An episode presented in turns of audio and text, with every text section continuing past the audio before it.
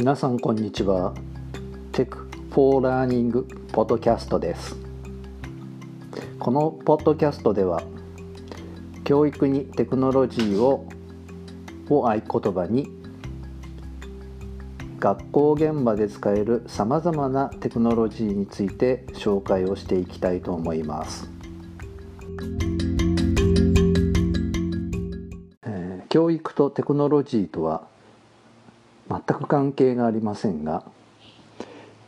マイナンバーカードをオンライン申請をしてみたということを今日やりましたのでそれについて紹介をしていきたいと思います。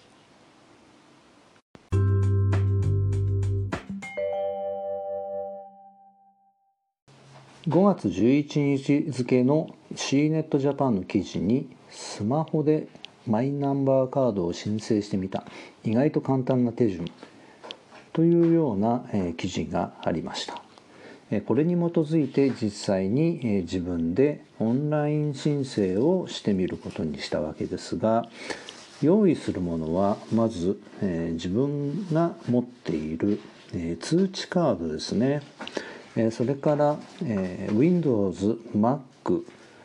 の、えー、ノートブックデスクトップもしくは Android、iPhone のスマートフォンで申請ができるようですが今回は自分の持っている Android を使って申請をしてみることにしました。最初にやることは通知カードに記載されている、えー、QR コードをスマートフォンで読み込みます。えー、そうすると、うん、マイナンバー個人番号カード交付申請、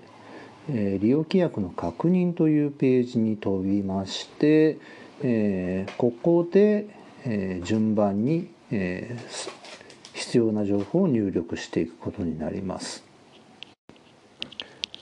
申請 ID の欄ですがこれは QR コードを読み取った時に自動的にえそれぞれの ID が23桁の番号ということであらかじめ入力される仕組みになっているので手間なく作業を進めることができます。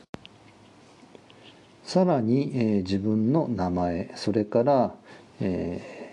コンタクトをするためのメールアドレスの入力があります、えそれを戻ってきた確認のメールアドレスを開き中にあるリンクをタップをすることによって次のプロセスに進むことができますがその後に手元にある写真直近6ヶ月以内ですね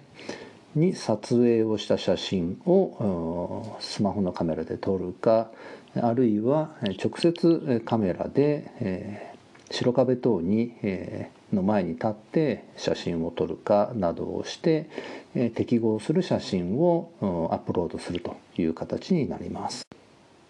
ここまでを申請の方法の先ほどのウェブサイトを見ながら自分でやっていきましたが、えー、大体そうですね。10分ぐらいあればできたんじゃないかなと思います、えー、繊維画面の方も、えー、分かりやすくできていて、えー、実はこんなサービスがあるんだということは今回初めて知って、えー、日本はテクノロジーが遅れてるっていうふうに思ったんです思っていたんですけれどもあ案外実は裏側でちゃんと作っているんではないかということで、ポジティブな形で評価をしたのが今回のオンライン申請でした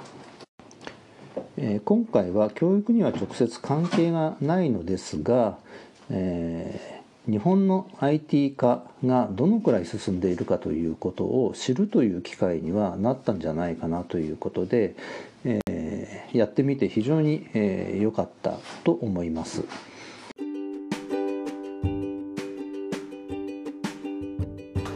まだマイナンバーを申請していない方は是非このオンラインの申請を使って、えー、やってみるといいんではないかなというふうに思います、えー、おすすめです。それではまた、えー、次回お会いしましょう。さようなら。